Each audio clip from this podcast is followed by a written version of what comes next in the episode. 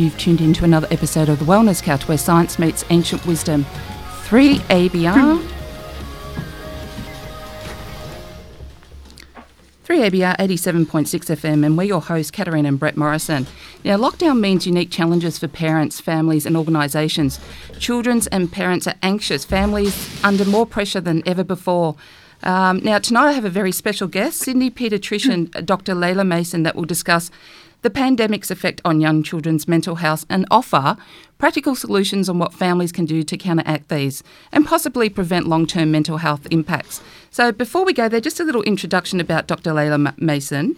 Uh, she's a Sydney based specialist paediatrician. She is the author of a children's Health A to Z, a parent's guide to natural therapies for common childhood ailments. She specialises in nutritional and environmental medicine for children's issues, which include allergies, asthma, behavioural problems, um, ASD or autism spectrum disorders, and ADHD. now, seeing her parents in clinic in Tamarama, she also mentors doctors in integrative paediatrics. Let's welcome uh, Dr. Leila Masson. Leila, you there? Yes, hi. Thank you so much for having me on your show. How are you? We're so honoured to have you on our show, The Wellness Couch. Yeah. Now, you've got yeah. quite a great resume. You've got the medical doctorate from Free University Berlin, pediatric specialist training at Uni of California, San Francisco, Master of Public Health from Harvard Uni, Diploma of Tropical Medicine, Fellow at Royal Australian College of Physicians, Australian College of Nutritional and Environmental Medicine, and Medical Academy of Pediatric Special Needs. So, quite a resume that you actually do have. Now, not only that, you are you're a multilingual, speaking English, German, French, and Spanish and uh, lectures internationally on the subject of children's nutrition and has an integrative medicine approach to paediatric issues. So, quite a resume that you do have there. Oh, thank you. Yeah. Hi, Leila. It's, it's Brett here. So, thanks very much for joining us tonight. And look, we're really, really excited to have you on the show tonight because the whole COVID, I guess, pandemic has caused some great concerns, hasn't it? But before we get into, I guess, your advice on how to help children through this and help parents to help their children through this, can you give us a bit of a background about how you got into pediatrics in the first place? Yeah, actually, pediatrics. Um, I was interested in becoming a pediatrician since I was five years old. Oh, wow. fantastic! I had this wonderful pediatrician in Berlin where I grew up, and he was just such a role model. And he always told me, "One day you'll be my assistant," and I took that to heart. And yeah, went. Uh, I always knew that. You know, I knew I was going to go to medical school. I knew I was going to become a pediatrician, and my interest was always to work all around the world, which I managed to do more or less. yeah. and and to make children healthier and happier. So I um, can say that I really followed my path from a very young age. That's fantastic, and I think it's such, it's such a beautiful thing to do too. Because when you help children, you're helping the future generation of adults exactly. coming through. Now, Leila, yeah, it must be so rewarding. I know I, I, see children in my clinic too, and it's so rewarding to see the development and uh, them achieving optimal uh, health and growth from from your little patients. Do you feel a sense of satisfaction from that? Oh, I love it. You know, I really love seeing children's health transform, and I know that whatever changes families make early on, you know, to a healthier diet, healthier lifestyle better sleep, all of those things stays with their children for life. You know, if you have a positive effect on their health and their brain when they're young, that really um, predicts their future health until they are old people. So I think it's um, one of the most wonderful jobs to have to help children be healthier and understand how important, for example, a healthy diet is for their mind, their mood, their health, everything. Now, you've helped thousands of children, and you do have a special interest or specialise in ASD, ADHD, allergies, recurrent infections, and even behavioural problems such as oppositional um, behaviour, angry, OCD, and anxiety in children. So, these are addressing significant issues that can bring much peace and calm to not only the patient but surrounding environments such as um, the family. Yes, that's so true. You know, when a child is not happy and is angry or anxious, it affects the entire family. And I so often have parents who come and say, the mood of our family goes with our child's mood. When our child wakes up happy, we're all happy, and when the child wakes up unhappy, we are all suffering. And so it really is a whole family approach, you know, helping the child. And often, you know, when I make um, a suggestion for something, often the parents try out the same thing and they say, "Oh, I feel much better too since I've corrected, for example, my vitamin D deficiency or something." You know, so it's um, it is so true that it's not just an isolated child, but you always have to see the whole family. Yeah. Now, your approach has always been a holistic one to look for the underlying cause of any problem and then address a cause in the most effective yet gentle and non toxic way. And you've helped thousands of children throughout the world. Yeah, yeah. I mean, that is really my goal in life is to, you know, when I see a child who has, let's say, a tummy ache, is to to really figure out why that child has a tummy ache. Is it because mm. they're stressed or unhappy, or is it because they're constipated, or do they have a food allergy, or do they have inflammation in gut from a bad gut flora? I mean, there's so many different causes, potential causes for a tummy ache, and um, it's the only way to really address it is by getting rid of that underlying issue. Yeah, of course. And, and, fix it. And then the child is fine for good. It's one of those etiologies or the presenting factors you see very common in, in clinic, don't you, with children? A, yes. a sore stomach. Absolutely. I see so many kids with sore stomachs and, you know, many, many kids, for example, with something as simple as constipation – and um, it's so easy to address that with, you know, a high fiber diet, plenty of vegetables. I always say you have to eat five servings of vegetables. One serving is the size, is whatever fits into your scooped palm, into your hand. And so a little kid has five little servings, and a big kid has five big hands full of vegetables. If you just eat that, you will already take care of 90% of the problems. And then you drink enough and exercise enough and Make sure you don't eat, you know, foods that constipate, like white flour, all the ultra processed foods. And maybe the child has a little bit of low magnesium because they're not eating enough nuts and seeds. So constipation is often uh, um, associated with low magnesium, as are, for example, sore legs. You know, so the kids who have sore legs and constipation, always think, ah, they may need magnesium, and that's easy enough to get in the diet. And you know, if you fix those things, maybe they need a few probiotics if they have had antibiotics before and their gut flora isn't so fantastic. And that's all you usually need, you know. And once they eat that healthier diet, if they start eating enough vegetables, that's actually the best predictor for long-term health. And isn't that so hard to get into their diet when they're when they're adolescent? yes, yeah, you need to start young. Yeah. Now, in fact, you you've got um, you're the author of a children's book. A to Z um, is a compilation of advice that you have given um, to all your patients over the many years addressing health and behavioural issues. Um, fantastic writing that book. Well done. You've also got a clinic that supports your patients' health. You've got a garden clinic, which I found um, just amazing and, and quite unique, that helps with um, children um, to cope with their stresses. And, you know, it's got a friendly environment, so obviously very welcoming to children too. What a great idea. Yeah. Well, I think, you know, when children go to a regular clinic, they often get stressed just by going to that clinic. And, you know, I wanted to create a completely different environment where kids come and they think they're going for a play date. they're going coming to a room filled with toys and the garden, with balls and and more toys and they love coming and they, they don't get that adrenaline surge of, oh my oh, God, oh, something sure. is wrong, I'm going to see a, a doctor. So it really works. The kids love coming there. Fantastic. Now you've got such an interesting um, accent. It's quite beautiful, but I can I can hear that um, you know you've been exposed to working internationally in US, Europe, New Zealand, and you've even volunteered for two years setting up a rural clinic in in Pakistan. Yeah, yeah. I was actually born in Pakistan, and my parents were working in international aid, and so I was there for the first 18 months of my life, and then moved back to Ber- Germany. Grew up in Berlin, and when I finished medical school, I decided I wanted to go somewhere where it's actually needed and not just one of thousands of doctors. And so I decided to go back to Pakistan and I went to wow. a tiny little village. It had no electricity, no running water, not even a road. And you stayed there for I two was years. a doctor there for two years. Yeah, and it was amazing.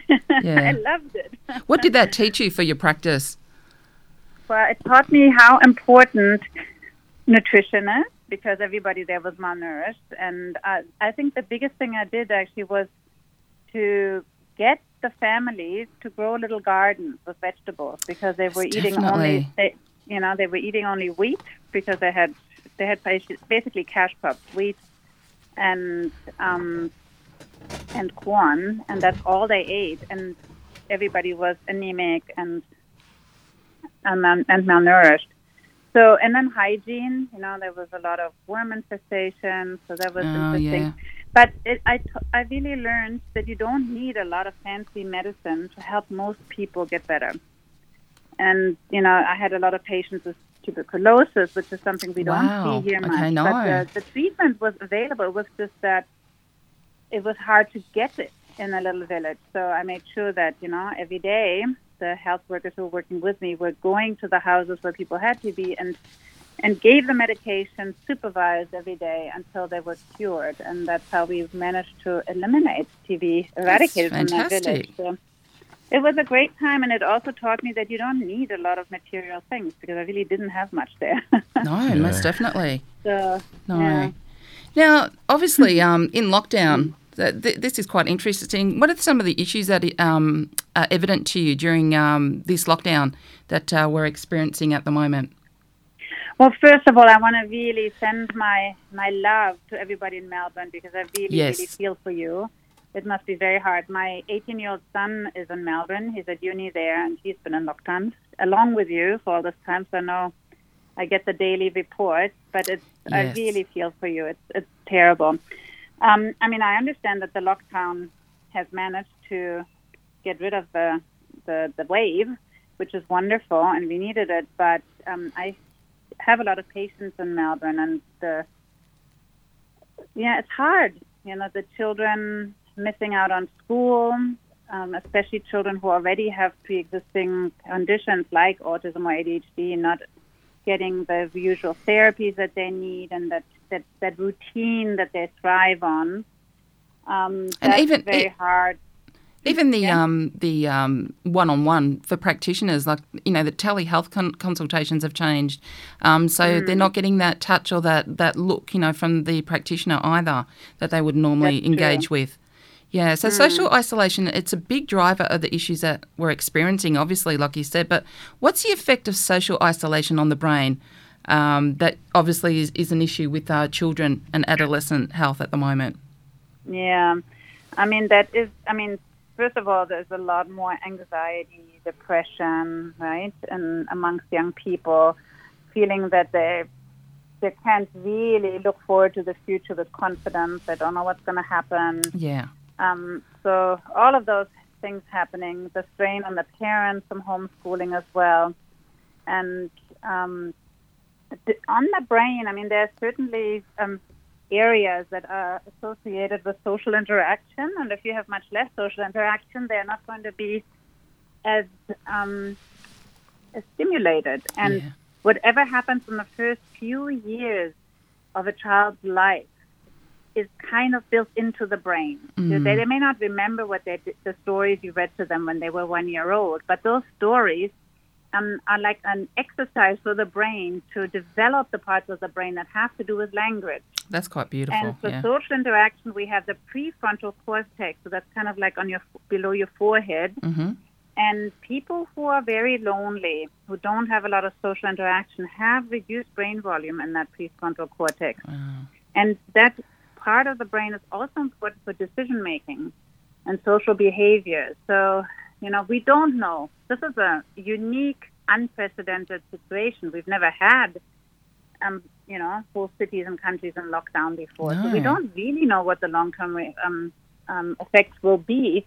But I think um, we need to be aware of that the brain is like a muscle and we need to work it and we need to work the social parts because if it's not happening naturally, because in lockdown we need to find other ways to make up for it. Most definitely. Yeah. There's also the something called the hippocampus, an area of the brain kind of deeper down, um, and people who are isolated have smaller hippocampi, and there's less of something called the brain-derived neurotrophic factor in their brains, and that's um, a chemical that helps make more brain cells. Yeah, so it's really, really important for children, for learning, for memory, and um, and also for producing um, not too much of stress hormones like cortisol. and then there's a third part of the brain, the amygdala, um, and that the size of the amygdala correlates with the size of the social network of a person. So if you have lots and lots of friends, you have bigger amygdala. And if you're very lonely, you have smaller ones. And it is an area that's very much associated with um, with processing emotion and fear and things like that. So I think we, you know, it's it's very interesting to look at the parts of the brain that are involved with Yes. um, social connection and so on. But I think it's more of a scientific interest. What we really, what I'm really interested in is how do we make sure that children don't miss out on Yes. that social connection, Yes. even during lockdown? Yes. So, how can we actually help young people? Now, I know one of the um, important hormones, actually, I call it the uh, love hormone, the oxytocin.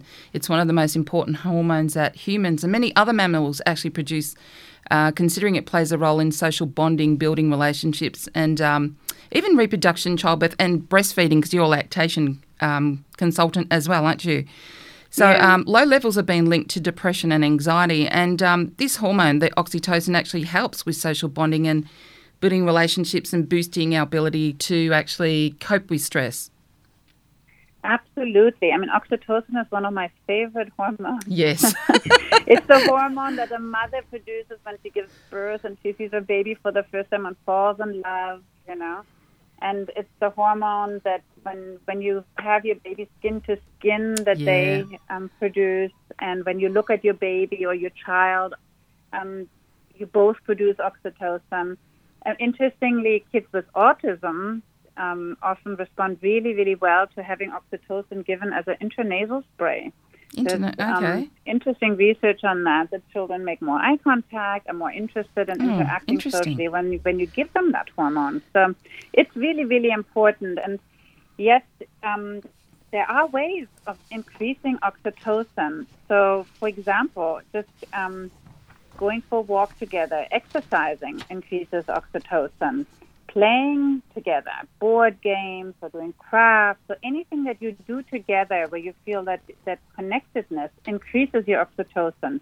Reading a book together, and even just remembering happy times. So get out your photo albums and look at photos of you know Yeah. things that you did together and enjoyed, and even just smiling increases your oxytocin. So, Yeah. you know, um, there was this very interesting research done a while ago at UCSF where they found that if you just if you don't feel great and you just force yourself to smile, you actually start increasing hormones that make you happy. Yes. Isn't that fantastic? Know. And you feel Yeah. better after a while. So, I mean, it's hard to say that to someone who's really depressed. Yes. But I think um, if you are in lockdown and you're lonely, try and, and make some connection, whether it's through a, a phone call, a video call, um, a, a Zoom dance class. I mean, that, I do that now. Every Yeah. Sunday, the Sydney Dance Company has a Latin funk dance class. which I join. Fantastic. And just you know, because it, it does get lonely. I mean, I we're not in total lockdown in Sydney, but still, I'm very careful and I don't meet people. So, um, doing things like that really helps you to produce more oxytocin and reduce your stress hormone levels. Um, create a social bubble. You know, I think that's really important. You know, as, uh, once you're allowed to. I think you're allowed to meet with five people now, right? In Melbourne. Yes. Is that right? Yeah. Yeah, I think we So can. One bubble. sure It's Yeah. called one social Yeah. bubble. Yeah. Yeah, I'm not too sure can if- bubble Yeah. and meet with those people. And you know that I mean, you don't need to meet with a hundred different people. Just if you have one, one bubble, but really make it regular. Have regular social interaction. Yeah, and some of those things sound quite simple to do, Leila, don't they? But like you mentioned before, that when, with the kids being homeschooled and being away from their social network, that impacts them. But there, also, there's an anxiety and stress that some parents, particularly, are experiencing with having the extra responsibility of working from home, Yeah. but also then watching their children who are doing their schoolwork and and then I guess some of that responsibility comes back to the parent to do some of that school, uh, like the homeschooling part. So just that little bit of remembering to smile, be happy, spend time interacting with their children can be quite difficult when they're already stressed and, and not feeling great, can't it? Yeah, yeah, that is very hard. I mean, I think this is a time to be kind towards yourself Yeah. and everyone else because you won't be able maybe to achieve everything that you set out every day to do. But, you know, just be forgiving even to yourself. And this is not a time for punishment, for telling people off. You really, we need positivity because it's already hard enough. And if we're, you know, harsh on each other, it just makes things harder. So um, I think, you know, homeschooling, if a child is old enough to follow on, uh, schooling online, that's one thing. But if they they can't do it or too young, I don't think this is the most important thing is for them to do the academic work. The most important thing for them is to stay sane Yeah. and Yes. you know, not become anxious, not to become depressed and stressed. So if you know if it's easier to just do a craft project rather than doing the, um, I don't know, the literacy training they're Yeah. supposed to do, just Mhm. do that and forgive yourself and forgive your child and just they will learn to read and write. And yes, I don't want anyone to miss out on schooling, and it's No. really, really hard. I mean, at the height of this um, pandemic, um, 90% of the children around the world who were supposed to be in school were not in school. I mean, can you imagine that? 1.5 billion kids missing out on education Yeah. and but I think really, you know, and we don't know for how long. You know, we don't know how many more waves there are and whether there'll be more lockdowns or not. This is just so unpredictable, and we don't even know what the best approach is yet. We'll know that in Yeah. two years, and then we can look back and say, "Oh, that country did really well. Mm. Well, let's see what they did." Yeah. But um, I think really kindness is just the big important value that we need to work towards now. Yeah, well, this oxytocin, like this hormone, we place a lot of emphasis on this because it, it can potentially increase feelings of generosity, forgiveness, trustworthiness, joy, and security. And I think this is what a lot of people require at the moment. So the concepts that uh, actually stimulate or produce a lot more oxytocin are, are really invaluable. You know, like like you said, you know, walking or exercising with someone, but even looking at photos and videos of people that you care about, like you said, um, including on social media can produce those effects too, that hormonal effect. Even speaking to someone that you trust on the phone, listening to calming music, telling someone you love them, um, even you know, this is where pets come into it. You know, pe- petting um, the dog, the cat, the bird, whatever you've got, even if it's a, a stuffed animal, can really can really come into effect. You know, and um, Yeah. we've got to remember laughing as well and making eye contact are really important components of um, encouraging the production of um, oxytocin. Yeah, because I mean, yeah, I mean, I I love pets. I think you know our animals, companion animals, they are the best therapists. You know, I've seen so many children who were anxious, and once the family got a dog, they just became best friends with that dog and thrived. Or children who were too scared to learn to read and couldn't read to anyone, and was just some, once they started reading to their dog, they learned to read because they they didn't feel criticized and they didn't feel judged all the time. The dog just sits there and looks at you and, and smiles, right? yeah, And I mean, in Sydney now, everybody's got a little dog. how all the gorgeous! Yeah, are empty. yeah, fa- fantastic. It doesn't have to be a dog. You could get a little rat, a guinea pig. A, you know, it doesn't matter. You know, just get a little being that Yeah. you can love. yeah, yeah, that's fantastic. Now, um, what do you think about daily schedules? Um, you know, or predictable routines in in enabling to affect um, or reducing cortisol and increasing the good neurotransmitters in the brain. Well, I think it's very, very helpful. I mean, I have to say, when we in, in early March went into lockdown here in Sydney, and I thought, oh my God, how am I going to cope? I actually just took a big piece of paper and made myself a schedule for the week. You know, when will I work? When will I go jogging? When I do yoga? When I do, and I put wrote it all down and came up with lots of ideas that I could do. Maybe I didn't even fit them all into the week, but I had at least you know ideas that I could do. And then I I really it, it helped me to have some control, to feel that I had some control over my life, you know, because I wasn't allowed to leave. I wasn't. There were so many things I wasn't allowed to do. So that I think a schedule for children and even for the adults, the parents, is a very very good idea because it makes things more predictable. It gives you a sense of control. Yeah. And you also need to work and break. That's really really important. So a lot of kids who are preparing, for example, for HSC you know, there, there is excellent research on the best ways of studying, and it's not to study for five hours in a row, but to take breaks. You know, maybe Yeah. study for 15 minutes, take a 10 minute break. It's good for your eyes. Look in the distance so you're not on the computer the whole time. It's good for your brain. You actually remember things better if you take breaks. And the little kids, you know, um, if they spend 30 minutes sitting down doing some work, they actually need some time after that, jumping up and running around. And if you're lucky enough to have a garden, go in the garden, go outside, and and you know release some of that energy, and then you go back to your work, and you can actually achieve more if you take those regular breaks. So that's I think very very important Yeah. To Actually, have that schedule. And inter- it's a fun activity. You know, you can sit It down is. with your kids and they can draw little cards of different things that they want to do, and then you can stick the cards on the schedule every day and decide when you do what.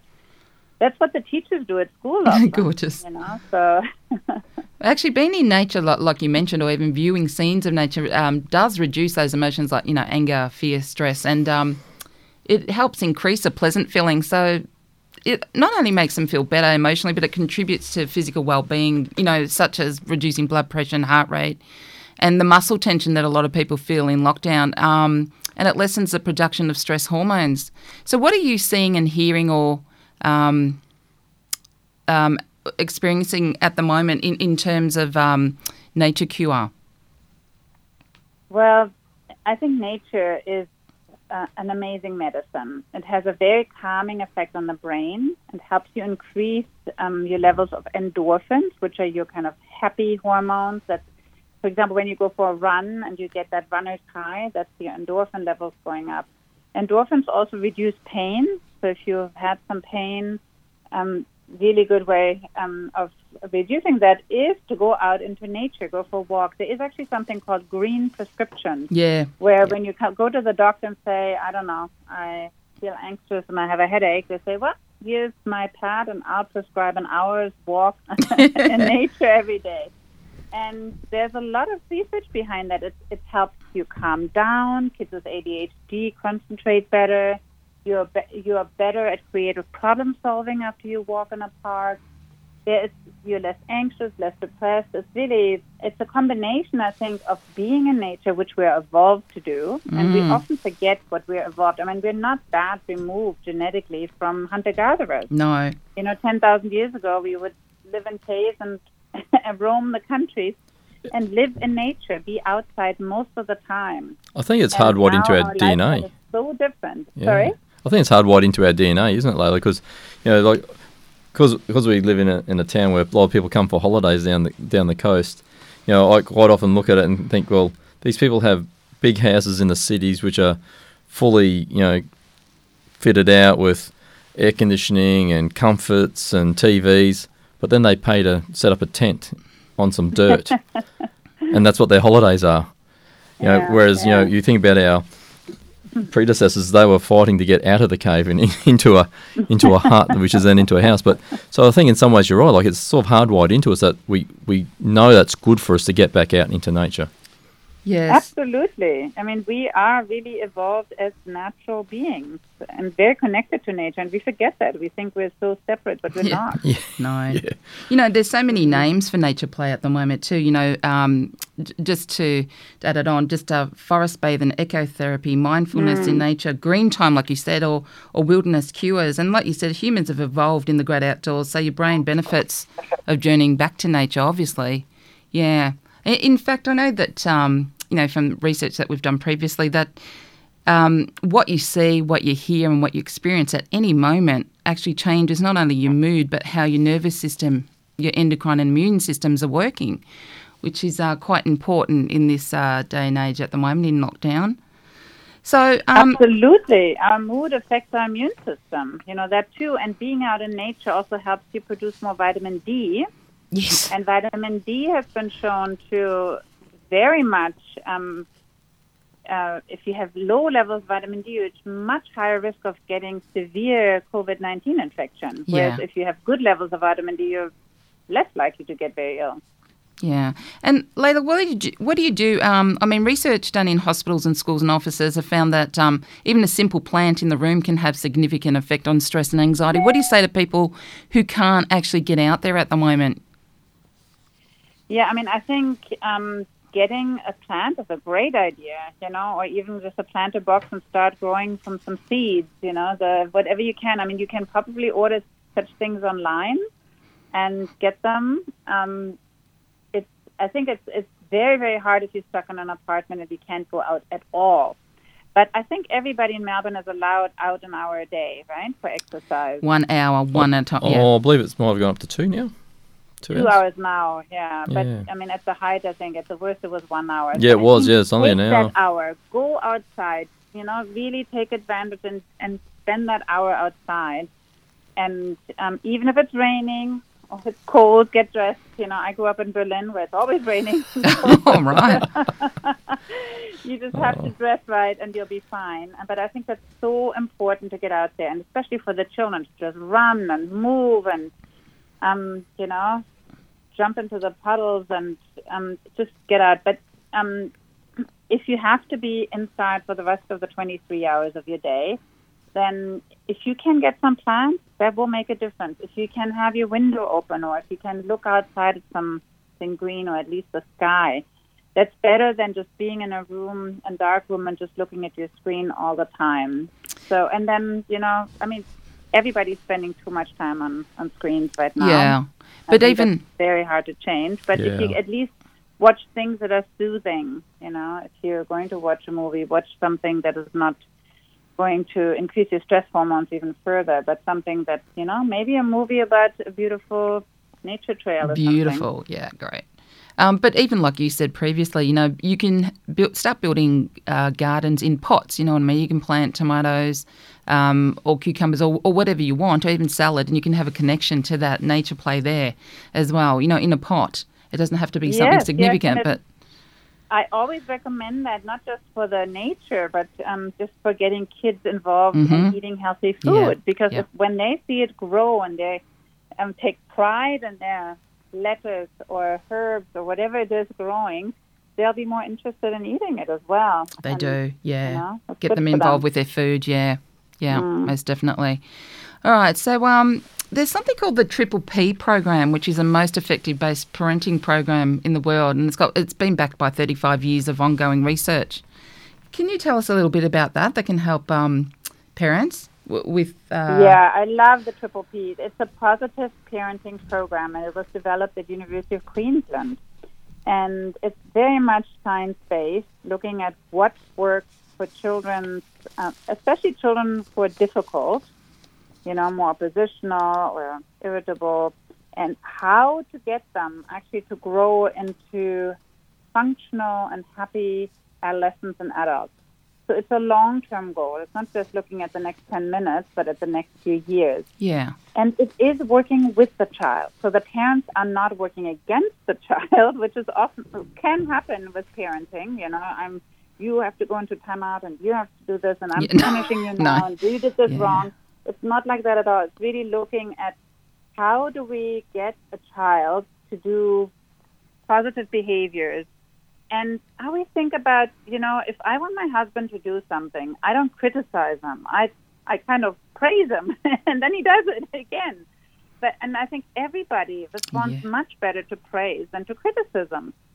And it's the same with kids. So if you find one behavior that you really want to work on, there's this lovely little exercise called the empty marble jar and you take a glass jar and put it on the counter and you decide what the behavior is. So, for example, you don't want your children to fight if that's really driving you nuts. And then you say, every time your children don't fight, and you have to make it at the beginning really, really easy for them to achieve that so that you can praise them. So you say, if you don't fight for one minute, I'll put a marble in the jar. And um, and you do it that, and you praise and say, "Wow, you did it! You managed to for a whole minute not to fight." marble, and, and then you have to do it often enough that you fill up that marble jar pretty quickly the first time. Within a week, it has to be full. And then you have already in advance, you decided something that you're going to do to, uh, as a um, reward for achieving that. And it can be something like going to a park or, you know, whatever you wanted to do anyway, basically. But that's nice for the children too. And the children, I see that so often they respond so well to that that praise, and then they're really, Yeah. and especially if it's several children working towards the same goal. It's not against each other, but they're even if you have just one who really is the issue, if they all work together as a team, it helps. You know, again, you have more oxytocin, more serotonin, less stress hormones. So that's what that positive parenting program really is: is to work with the children, finding solutions and the, and age appropriate, rather than punishment. And Most it's definitely. very effective. Yeah, And you can you can even do it online. great. Yeah, it sounds like a great program actually, and it's free, Mhm. isn't it? Isn't it a free program? You can get it free, or you can do it privately. Okay. both. Sure. You can do both. Yes, Yeah. so that's uh, the positive parenting program, three Ps. Yeah.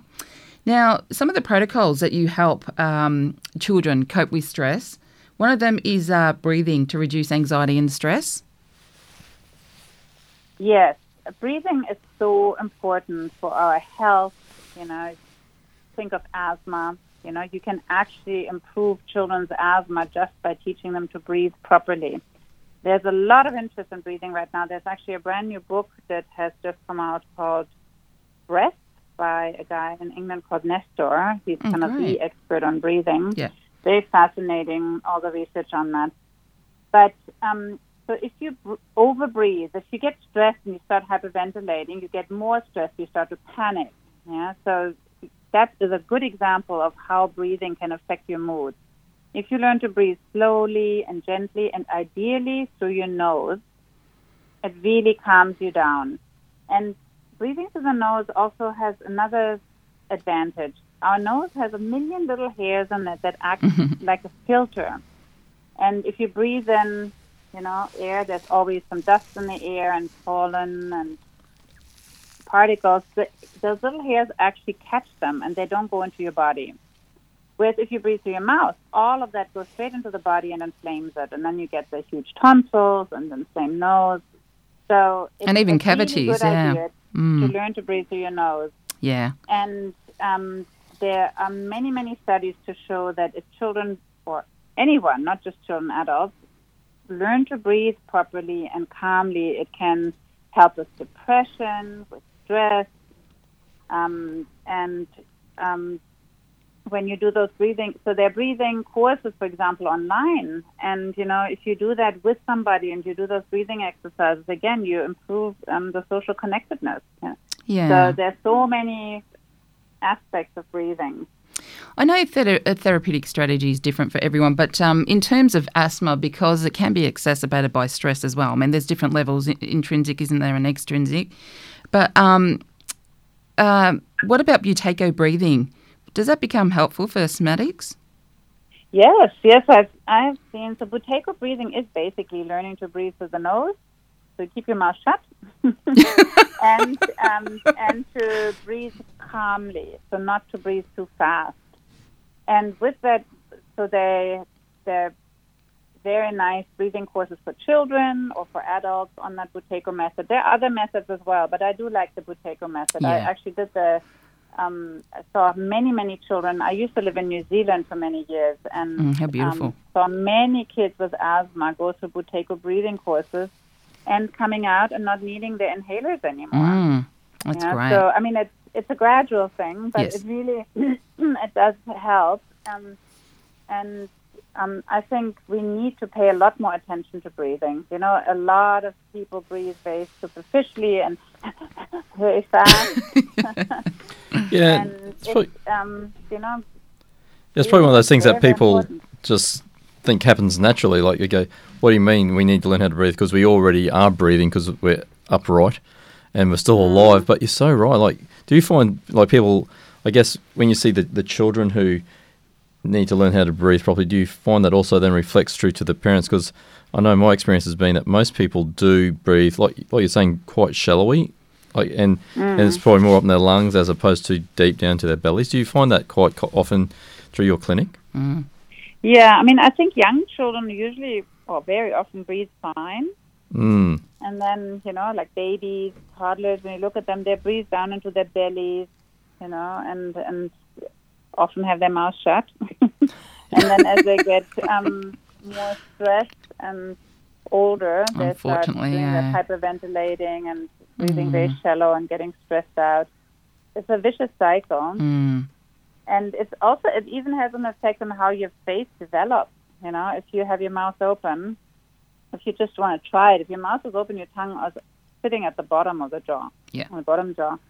And um, if you have your mouth shut, your tongue sits at the top Mm. of the palate and pushes the upper teeth, the jaw apart so that it grows nice and wide with enough space for all the teeth. Mm. And you know, you can save yourself a lot of money in orthodontics if you breathe properly when you're young. Yes, great. So it, it has an effect on so many different things. Yeah. Now, another issue that obviously most parents are probably concerned about um, in lockdown is screen time for, for children and adolescents as well. Yeah, I mean, screen time. You know, everybody spends too much time on screens as it is, and now with lockdown even more. So it is hard. It's very hard. I mean, the Australian recommendation is to have no screens for kids under two years. Wow. Two yeah. years. Yeah. which is because it's not good for their brain. No. I mean, the occasional FaceTime call with grandma, that's fine. But, you know, games, it's, young children, what they really need to learn, what their brain needs is social interaction. They need to learn social skills and, you know, how to get along. And they're not going to learn that from a screen.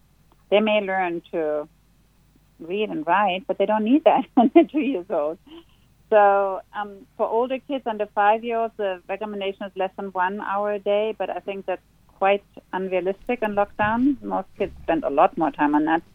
And, you know, a lot of parents, they just think there's no other way. And I, I mean, I feel for them. It is very, very hard. I mean, I think I'm so glad that my children grew up in a time when we didn't have. Yeah, They're now yeah. 18 and 24. And they're just, you know, when we went out for dinner, there were no screens. They would just Yeah. get some paper and draw, or, you know, when they were older, maybe they would read something, or we would talk to each other. Yeah. Um, and it was possible. Maybe they were bored sometimes, but I think boredom is not the worst thing because boredom actually c- makes you more creative. It does, You it does, things yeah. to do.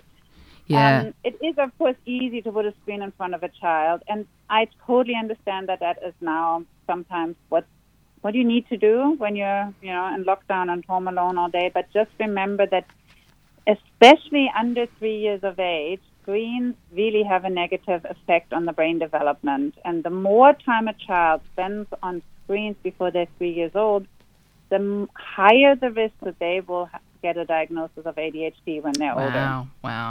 Yeah. So it is important to keep that in mind. Um, screens also um, reduce melatonin production. Yes, So if yeah. you look at a screen, that blue color from the screen actually hits your retina, the back of your eye, and stops you from producing melatonin. so if you've been on a screen all day, let's say you're an HSC Mm. student studying until 11 o'clock at night, there's no way you're going to fall asleep within half an hour when you come No. off because you just need that time to start producing melatonin. So you really should try to come off your screens two hours before bedtime or Two hours before bedtime. Some, Mm. some, some, there are some hacks. You can get an app called Yeah. Steps.lux, and it turns the screen orange rather than blue when the sun sets. I think most of have the that problem. phones have that um, uh, um, Yeah. hack now, don't they? Because I know I've got Yes, mine on yes. that. Yeah. Yeah, yeah, a lot of them have that now. So when we talk about devices too, we're talking about the accumulation of computers, television, handheld devices, and video games. The the accumulation of screen time of all of those. Yeah, yeah. And they can be hard, I guess, with the homeschooling because a lot of the kids who are homeschooling are literally on their screens in classes. So the classes are now being held on their screens for five, six hours Mm. a day. So that becomes very, very difficult, doesn't it? It's also hard on their eyes. You know, Yeah. there's this thing called digital eye strain where people become myopic. they can't see anything anymore. Mm. So you have to take breaks. You have to take rel- Yes. regular breaks. And I think, I mean, the schools should, you know, give every 50 minutes or so a break so that you can look into the distance, you know, outside your window, so you don't have that close Yeah. distance all the time, and and move around, jump up and down. Get Um, outside to nature. Now that it's warming up, you know, take the socks off, get the feet onto the ground, connection onto the ground, I'd say. Are you seeing a link between the excess screen time and, uh, I guess, increases in anxiety and depression within children? Yeah, there is. I mean, there is a lot of research on that, and that you know, even just, I mean, a, there is a lot more use of social media as well with young people at Yeah. the moment. I guess out of boredom and to replace the real social um, time, and it does increase anxiety because, of course, a lot of things on social media are not real, and um, yeah, it is unfortunate, and I think it's you know sometimes we need to think of the kind of old-fashioned things we can do. We can read a book. Yep. Mm. We can play a board game. We can call on the phone without having to look at it. You know, you can just you know put it on speakerphone and talk to someone and hear their voice rather than just texting.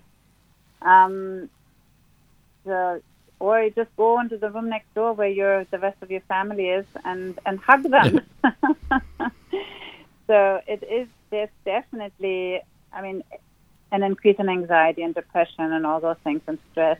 And I don't think the social media is helping, No. or the increased increased time on on devices. Yeah. And then, I mean, even worse than that to me are the violent games. Yeah. You know that that is such. It's they're made to desensitize young people to violence and to think it's okay to kill, and it's not okay. No. You know, so I think that's one thing that I would never ever allow. But it's hard. You know, I mean, many parents don't even know what their kids play because they're so clever. They they know how to change the screen very quickly. Yeah. So one of my recommendations always is to have the computers and everything in the family area, not in the bedroom, Yes. Yeah. so that you have some control and know what they're doing. Most definitely. Yeah. And so because of being so um, you know, locked up all the time, exercise does become very important as well, doesn't it, to reduce the stress hormones and, you know, help with the anxiety or depression. Absolutely. There is so much research on exercise and mood. So you can, I mean, the exercise can be as good as an antidepressant for a depressed person. If they exercise 60 minutes a day and you have to find, you know, whatever exercise you enjoy. I mean, for some people it's walking, others it's dancing or playing a ball game, whatever it is, you know, it, it's so good for your mind, for your body. It's also good for your immunity. You know, you increase your white blood cells, you increase antibodies to fight infection, your temperature goes up, which kills off viruses and bacteria. So it's, it's very, very um, important. I mean, we are evolved to be moving all day long. So saying that we should exercise for 60 minutes a day is really a minimum, you know, but most people don't even get that minimum. Yeah. And children, I mean, naturally, when you look at young children, they move around all day, they run. The other day when I was outside, I saw these two women jogging and a little three-year-old running after them, and he was faster mm. than they were. That's gorgeous. just kept going and going, and I said, for him, it's so natural. you That's know? He gorgeous, doesn't yeah. have to go to an exercise class. He just wants to do it. He wants to move. Yeah. So we, we need to, we, we, we are, I mean, as hunter gatherers, we were walking for six to eight hours a day trying to find food and and we were dancing and we were singing, you know, and we were together. So we just need to kind of think of that. If we can recreate a little bit of that and think that's our DNA, we are evolved. We we haven't really changed since then um, in our DNA. We still need that. We need lots of movement. Yeah. Now, one of the important factors too is um, nutrition for, for mood or, or brain and immunity at the moment. Obviously, we're locked down for, for particular reasons, so this becomes um, of vital importance to parents out there. What What do you suggest for um, like the mood and, and the brain integrity of children? Yeah, so for food and mood, it's really, really important to avoid the super highly processed food. Mm, And unfortunately, that's 80% of what you buy at the supermarket is super highly processed. yeah, yeah. Ultra processed, they call it. So that's just your white flour, white sugar, bad oils, mixed together into various different packaging. And what we really want to eat is real food, so fruits and vegetables and whole grains. You want to eat the rainbow, the, the colors of the rainbow every day, because those colors are actually signs of antioxidants and phytonutrients that are good for your immune system and for your brain. So we and for your gut flora as well. You know, there's um, a lot of research into the bacteria that are growing in our gut and our mood. There's something called the gut-brain axis. Yes. And if you have, if you eat healthy food, if you eat fiber, we humans cannot digest the fiber. We don't have those enzymes. We only make like 17 enzymes, digestive Mm. enzymes. But Mhm. the bacteria in our gut make thousands of enzymes. Mm. And they can break down that fiber and thrive on it. And then they produce And chemicals that yeah. make us happy and that Mm. um, actually are the, are the fuel for our gut cells, for example, for the gut to, lining to be healthy. So um, the microbiome, the gut bacteria, are so important for mood. They produce the bacteria produce um, even serotonin, and you know the, the very happy and calm neurotransmitters. So if you eat um, a variety of fibers and nuts and seeds and whole grains and vegetables and legumes and fruit, you feed a wide variety of gut bacteria, and that's what you want. The more variety, the better. The more diverse your gut flora is, the healthier you are, and the happier you are.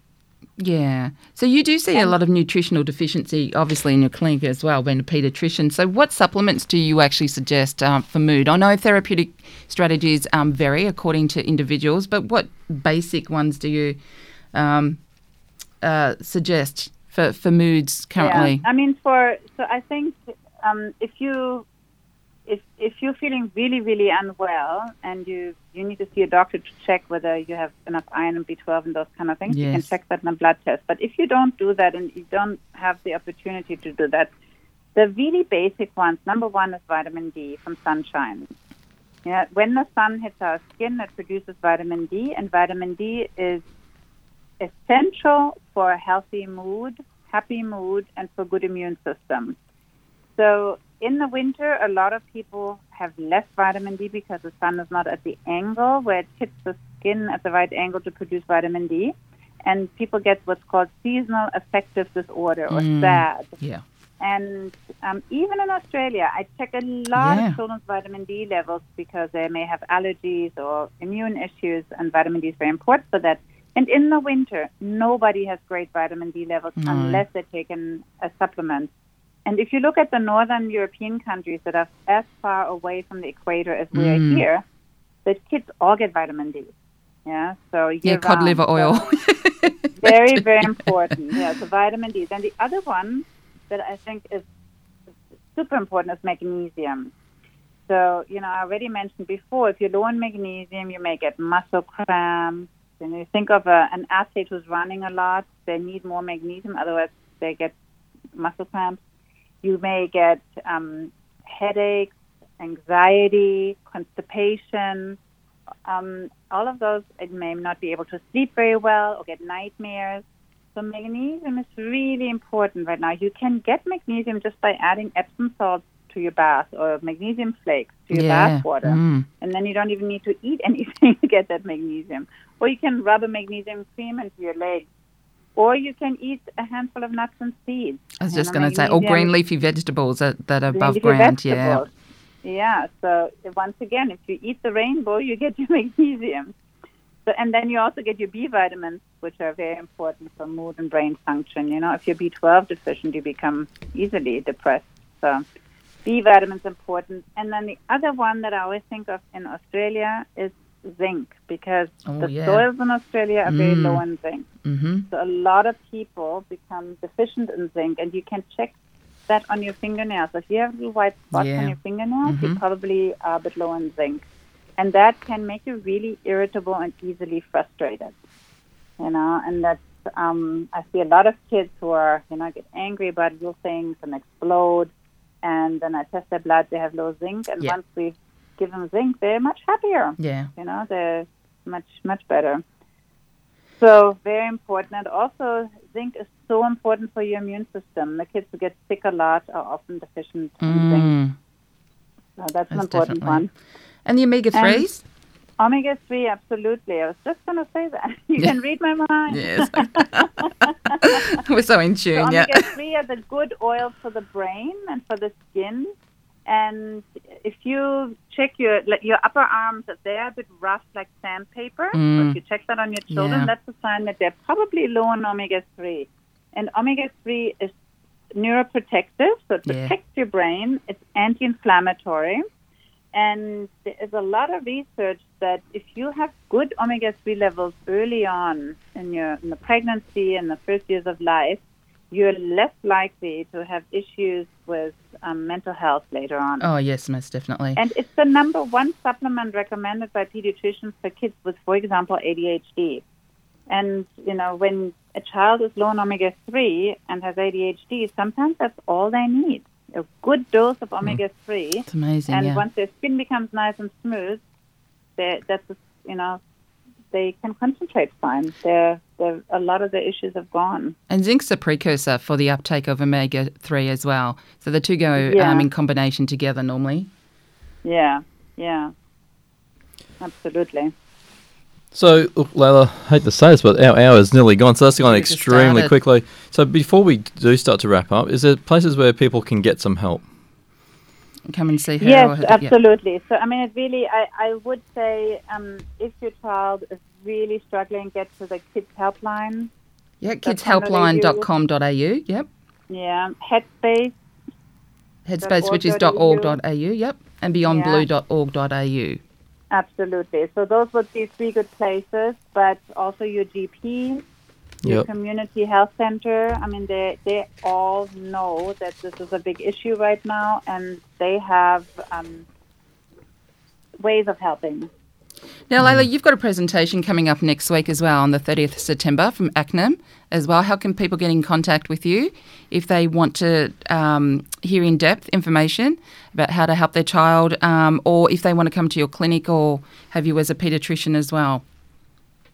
Yeah, so the, the talk at ACNEM is on the 30th of September, and um, it's on my Facebook page. So if you go to my Facebook page, Dr. Leila Masson, you'll find it, or acnem.org, their Facebook page as well. And I have a website, drleilamasson.com, where you can look up what I do. Um, I have a blog on there with lots of interesting articles, or I hope they're interesting. Yeah, they're very interesting. They are. um, about you know lots of different issues and and and you mentioned my book. I wrote that because people really kept asking me the same questions over and over again, and said, "Well, what do I do if my child?" Fantastic ear population, yeah, to help people. And where can people get a copy of your book? Um, the it's available at Amazon, Fish Pond, all the usual online Yep. booksellers. Excellent. So, so that's um, children's A to Z uh, copulation of. Um, uh, Yeah. Yeah. Children's Health A to Z. Excellent. And now, just so people can find you on Facebook, we, how to spell your name? It's L E I L A, and then M A S O N. So for people who are trying to find you on Facebook, and also your web web page, and for your blog. Thank, you. thank you very much for joining us. Uh, it's been such an honour to have you on, and we've got so much information. And hopefully, the audience and the listeners have been able to take away some really key things that they can sit down with their children. And I know sometimes it can be hard, and sometimes it's easy just to give s- a child an electronic device to keep them busy. But sometimes that investment in time now is investment in the future of the health of your children. So. Um, I guess if there's any message there, spend the time and to sit down, to come. Absolutely, with the generations to come, and but also s- you know invest the time now to increase the health and the future of our children. Thanks very much, Absolutely. And be kind to yourself. Yeah, it's been such an honour to have you. Thank you. Wealth of knowledge. Thank you so much. It was a pleasure. Okay, Bye-bye. we'll talk to you soon. Thank you so much. And you're listening to 87.6 FM, 3ABR, The Wellness Couch. And we'll talk to you next week. Bye bye.